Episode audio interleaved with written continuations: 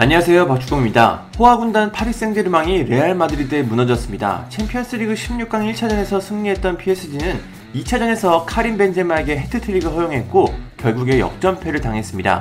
챔피언스리그 우승을 꿈꾸며 리오넬 메시, 세르히오 라모스, 잔루이지 돈나룸마 등 세계 최고의 선수들을 모은 PSG는 이렇게 허무하게 챔피언스리그 무대에서 떨어졌습니다.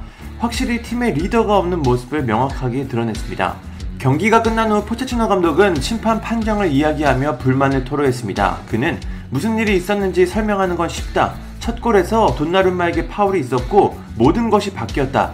심판 실수에 대해 말을 하지 않는 건 어렵다. 나는 이 상황을 이해할 수 없고 용서하지 않을 것이다. 왜 심판이 VAR을 확인하지 않았는지 이해하기 어렵다. 그때 모든 게 바뀌었다고 말했습니다. 사실 PSG가 포체티노 감독을 선임하고 세계 최고의 선수들을 영입한 가장 큰 이유는 역시 챔피언스리그 우승입니다. 리그와 컵대회 우승은 이제 당연한 일이 됐고 아직까지 역사에 없는 챔피언스리그 우승을 원했습니다.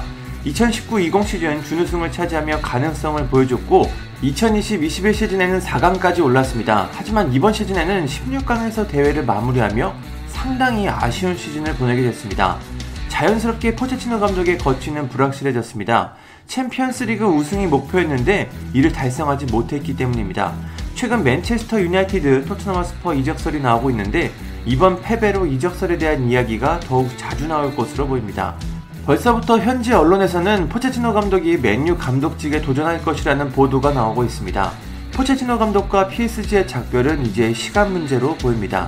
킬리안 음바페 역시 마찬가지입니다. 그는 이번 여름에 계약이 만료되는데 레알의 뜨거운 관심을 받고 있습니다.